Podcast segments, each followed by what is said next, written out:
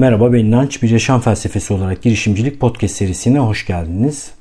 Bu kayıtta benim çok sevdiğim, beğenerek takip ettiğim düşünür diyeceğim. Düşünürlerden, kitap yazarlarından birisi ile devam edeceğim. Kevin Kelly, Büyük Teknolojik Dönüşüm, Geleceğimizi Şekillendirecek 12 Teknolojik Kuvvet kitabını daha önce podcast içerisinde önermiştim.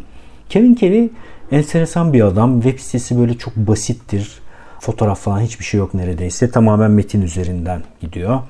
Back Channel diye yaptığı bir şey vardır daha önce söylemiştim. Bir takım konferanslara gidip onlarda edinmiş olduğu, öğrenmiş olduğu şeyleri e, farklı bir özetleme tekniğiyle insanlarla buluşturduğu bir girişimi vardır. E, böyle çok keyifli, bilgili, bildiklerini paylaşmayı seven bir insan. Web sitesinde hatta kullanmış olduğu ve çok beğenmiş olduğu bir takım teknolojik gereçleri ve araçları da ortaya sunar. Web sitesi de çok kolay. Kitabın K'si kitabın K'si.org kk.org Oradan takip edebilirsiniz kendisini.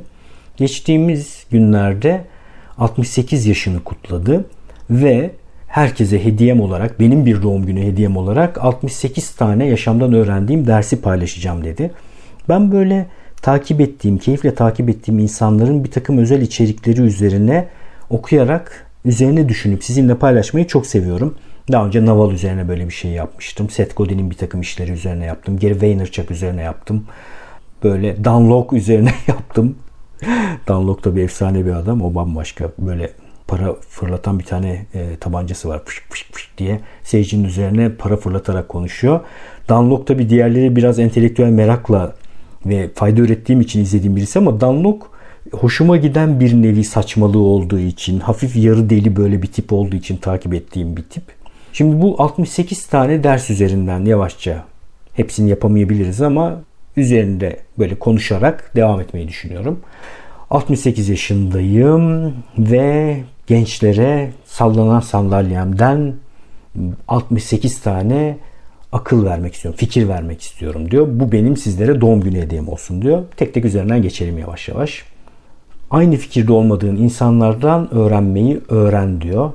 Onların inandığı şeydeki hakikati keşfetmeye çalış. Bu çok önemli, güzel bir şey. Ben de katılıyorum. Yani insanın kendisiyle hemfikir olmayan insanların niye hemfikir olmadığını anlamaktan daha çok adeta onlar kadar onların fikrini savunacak kadar anlayıp o fikri o şeyi anlamaya çalışmaları çok geliştirici bir şey. Yani bu insan bana gıcık olduğu için böyle konuşuyor. Beni sinir etmek için böyle konuşuyor. Benim gördüğüm hakikati gördüğü halde ve göre göre bile bile farklı düşünüyor gibi şeylerden kurtulup bu insan söylemekte olduğu şeyleri gerçekten inanarak ve böyle düşündüğü için söylüyor. Burada nasıl bir hakikat var diye bunu anlamaya çalışmak çok öğretici. Özellikle hem fikir olmadığınız insanlardan. Ben de katılıyorum. İkinci madde coşkulu olmak insana ek 25 IQ puanı kazandırır demiş. Esprili bir şekilde tabii ki. Coşku benim e, eğitici eğitiminde de sürekli söylediğim bir şey. Yani bir eğitmenin en önemli duygularından birisi coşku. Coşku olmadığı zaman karşı taraftaki inandırıcılığımızı zaten kaybediyoruz. Yakın dönemlerde Metallica'nın davulcusunun iki tane oğlunun bir kaydını izledim bir yerlerde. Ee, hatırlamıyorum şu anda ama bu terimlerle ararsanız bulursunuz.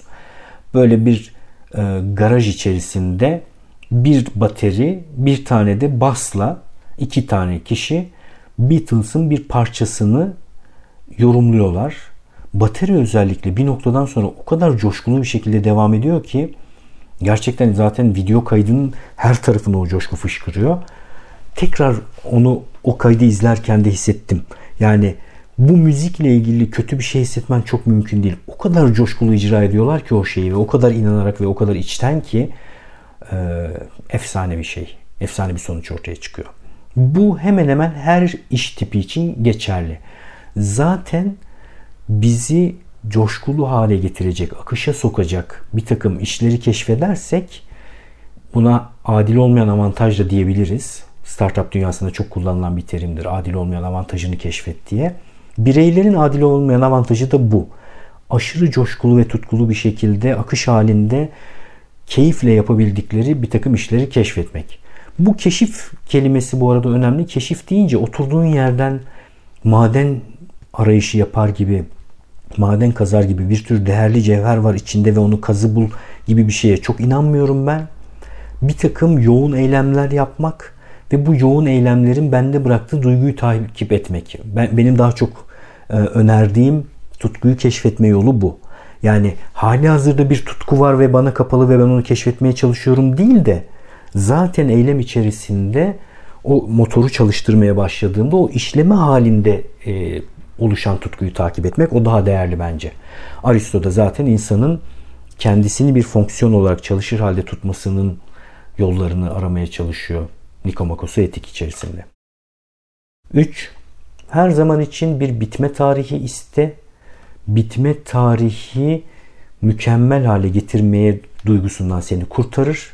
Sadece farklı yapmaya çalışırsın. Farklı da zaten yeterlidir ve daha iyidir diyor.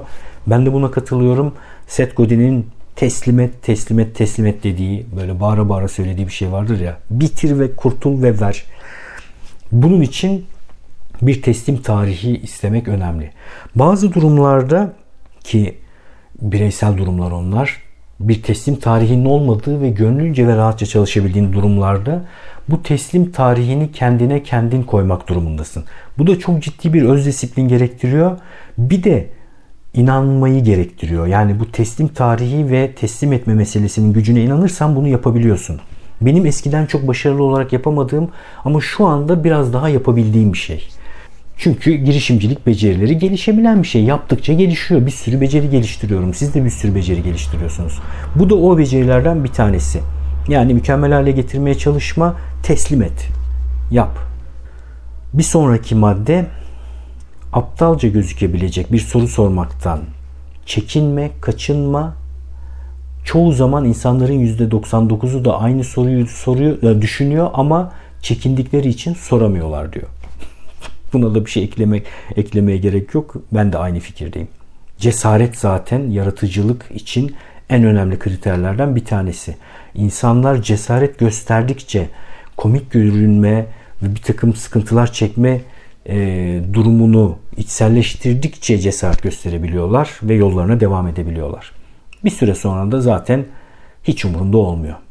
Ben bir şeyler yaptığımda o işle ilgili bana geri bildirim veren insanlar arasında o tarz işler yapmayanlarınkini ayrı bir filtreye tabi tutuyorum. Yani deneyimden konuşuyorsa bana gerçekten kulaklarımı açıp dinliyorum. Yani deneyim yap bir sürü deneyimi var o konuda. O da o tarz işler yapmış, bana bir şeyler söylüyor. Ama kendisi hiçbir şey yapmamış. Sadece benim yaptığım şeye uzaktan bakarak o konudaki fikirlerini söyleyen insan benim için dinlemiyor değilim de biraz daha diğerine göre benim açımdan farklı bir filtre. Bir başka madde dinleme dinleyebilmek bir süper güçtür diyor. Öyle yapın ki anlatan kişiye daha fazla var mı? Daha çok anlatabilirsin diye sorun sorun anlatacak hiçbir şeyi kalmayana kadar. Bu gerçekten böyle bu arada ödev gibi verilebilecek, test olarak yapılabilecek de bir şey. Yani bir gün bir aktivite olarak git birine bir konuda bir şey sor, dinle ve hiçbir şey yapma ve sadece o dinlediklerini not al ve sor. Bitirene, tüketene kadar sor. İnsanlar anlatmayı çok seviyorlar bu arada. Yakın dönemde çok enteresan bir şey yaşandı. Şimdi aklıma o geldi. Bununla ilgili bir tweet de atmıştım. Ozan Dağdeviren her gün öğrendeki e, kurucu ortak, benim e, iş ortağım. Onunla bir sohbet yap, e, gerçekleştiriyorduk. Ozan da böyle öğrenmeyi seven ve bir takım etkileşimlere ön yargısız bir şekilde öğrenmek üzere girebilen birisi. Deneyimden öğrenen, başkalarının deneyimine değer veren birisi. Yoğun içerik üretme pratiğime benim bakarak bana içerik üretmekle ilgili bir şeyler sordu. Yeni gireceği bir mecra ile ilgili de bir takım işte fikirler almak için herhalde. Sonra da not aldı. Bayağı dinledi. Ben de deneyimimi filtre ederek içerik üretmekle ilgili bildiğim bir sürü şeyi ve deneyimden edindiğim bir takım şeyleri kendisiyle paylaştım. Hatta sonra not aldı. Onun fotoğrafını çektim. Onunla ilgili de bir ara bir podcast kaydı yapmayı düşünüyorum. Ondan sonra şu tweet'i atmak üzere ilham vermişti bana. E, tweet'i bulalım hemen. Çık çık çık diye bulabiliriz. Çünkü şu anda bilgisayarım yanımda açık. Ha evet buldum. Yaşasın. Fikir sor, sus, dinle, not al, uygula veya uygulama. O kadar az insanın başarabildiği bir şey ki zaten bu yüzden yapabileni uçuruyor. Çok zor. Sadece fikir sor, sus, dinle, karşı tarafın deneyimden süzmüş olduğu o şeyleri not al, uygula veya uygulama. Kimden fikir alacaksın? Deneyim sahibi insandan fikir almak benim en sevdiğim alan. Yani köfteci mi açacaksın? Nalbur'dan fikir alma. Nalbur'dan ne fikri alabilirsin? Köfteci açmakla ilgili yine. Yani hiç kimseye ulaşamıyorsun. Sadece Nalbur'a ulaşabiliyorsan yine köfteci açmakla ilgili fikrini sorabilirsin. Çünkü en nihayetinde o da perakende de bir iş yapıyor. Sana bir şeyler söyleyebilir ama köfteci açmak istiyorsan git bir köfteciye. De ki ben köfteci açmak istiyorum. Bütçem şu kadar. Şurada açmak istiyorum bu köfteciyi. Anlat. Fikirlerini, deneyimlerini. Bana şunu söyle. Nelerden uzak durmalıyım, neleri yapmalıyım? Ya bu gerçekten o kadar basit ve güzel bir yaklaşım ki çok az sayıda insan yapıyor. Yapan da gerçekten çok fayda üretiyor. Ben zaman zaman bu etkileşimleri yaşayabiliyorum. Ben kendim de yapmaya çalışıyorum. Soruyorum fikri, deneyime çok değer veriyorum. Yani sen nasıl yapardın? Sen nasıl yaklaşırdın? Bazı durumlarda kişi benim bir sürü filtremi geçmişse, deneyimine de güveniyorsam bana makul gelmediği halde bile yapabiliyorum. Yani diyorum ki bu insan bu kadar sürelik bir deneyim sonrasında bana çok makul gözükmeyen bu şeyi öneriyorsa vardır bir bildiği deyip tabii ki kontrol ederek sonuçlarına bakarak o şeyi yapabiliyorum. Size de önereceğim şeylerden bir tanesidir. Yapabilirseniz bu becerinizi geliştirmenizi öneririm mümkün olduğunca.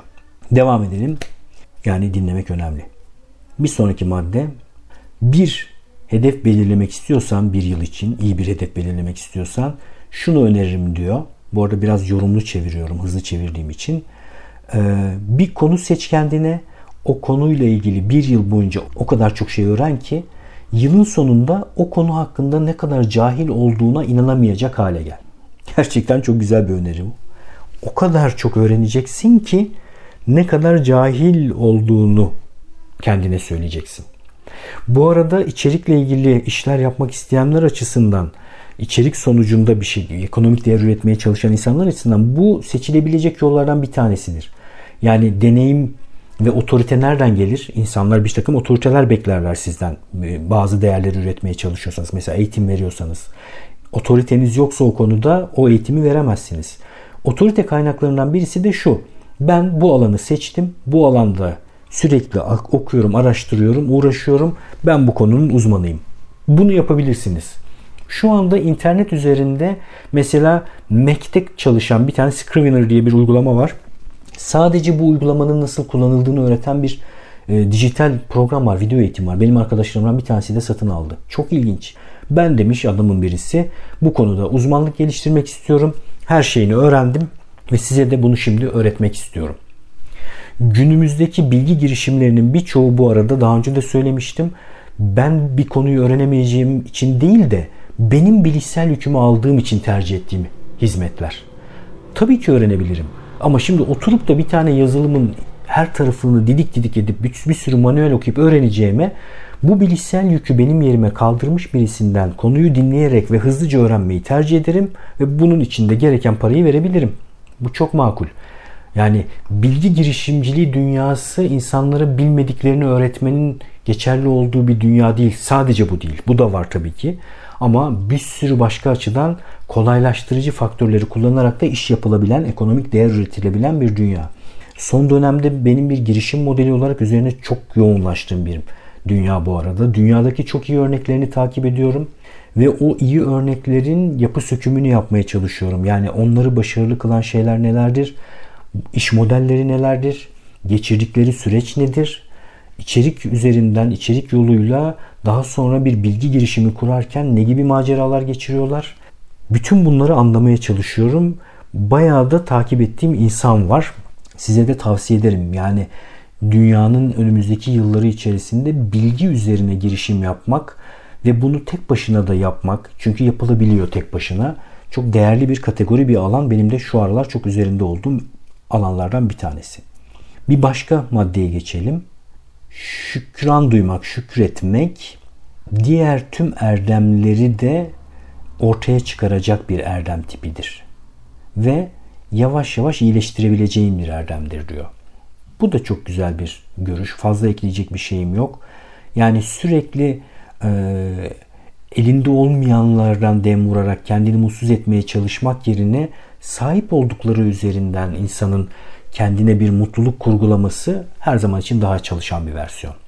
Bu dünya üzerinde herkes oturup nasıl mutsuz olabilirim ben diye düşünüp kendisine çok güzel bir mutsuzluk hikayesi yazabilir.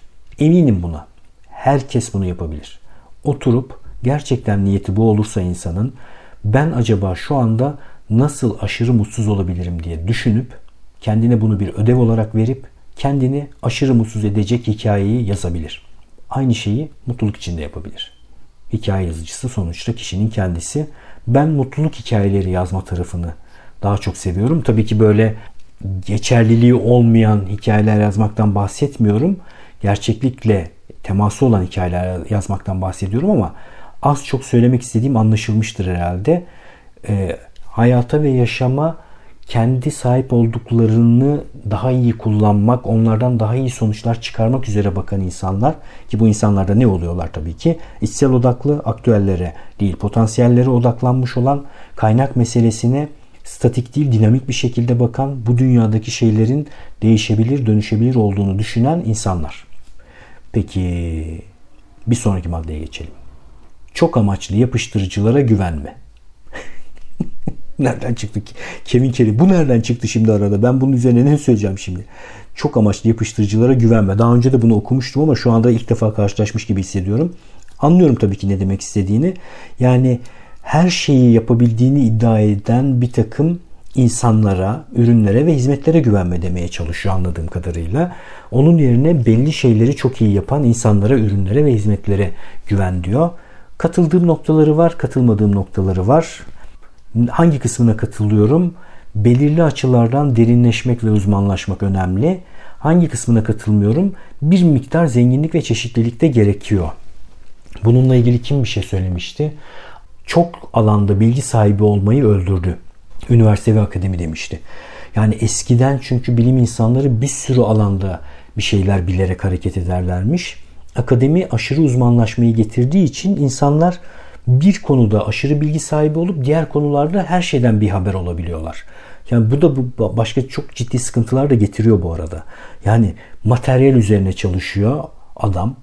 Kafamda da böyle bir adam var bu arada. Kim olduğunu biliyorum bu insanın. Materyal üzerine profesör olmuş malzeme yani. Yani metal, şu bu vesaire. İnsandan bir haber. Kendinin farkında değil. Doğru iletişimden bir haber. Felaket bir tip mesela yani. Akademi içerisinde bayağı yüksek mevkilerde böyle tipler olabiliyorlar. Bu da işte akademinin aşırı uzmanlaşmasının bizi getirmiş olduğu noktalardan bir tanesi. Evet Kevin Kelly böyle 68 tane madde yazmış. Her biri birbirinden değerli. Ben mümkün olduğunca birkaç tanesinin üzerinden geçmeye çalıştım. Size de okumanızı tavsiye ederim. Keyif alacağınızı düşünüyorum. Düşünce olarak da güzel bir düşünce. 68 yaşına gelmiş bir insanın kendi doğum gününde insanlara bir doğum günü hediyesi olarak 68 tane böyle madde yazmış olması yine Kevin Kelly'nin incelikli davranışlarından bir tanesi benim de çok hoşuma gittiği için temas etmeden geçmek istemedim. Evet benim için çok keyifli bir kayıt oldu. Umarım sizler için de öyle olmuştur. Bir sonraki bölümde görüşmek üzere.